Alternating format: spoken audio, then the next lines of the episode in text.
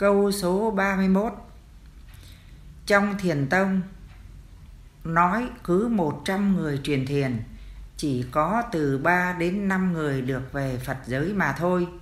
Ví dụ như trong buổi truyền thiền có 10 người công đức bằng nhau, vậy 10 người này có về Phật giới hết không ạ? à? Nếu 10 người này thực hiện đúng 100% như lời dặn dò đường trở về Phật giới, thì trở về Phật giới hết được.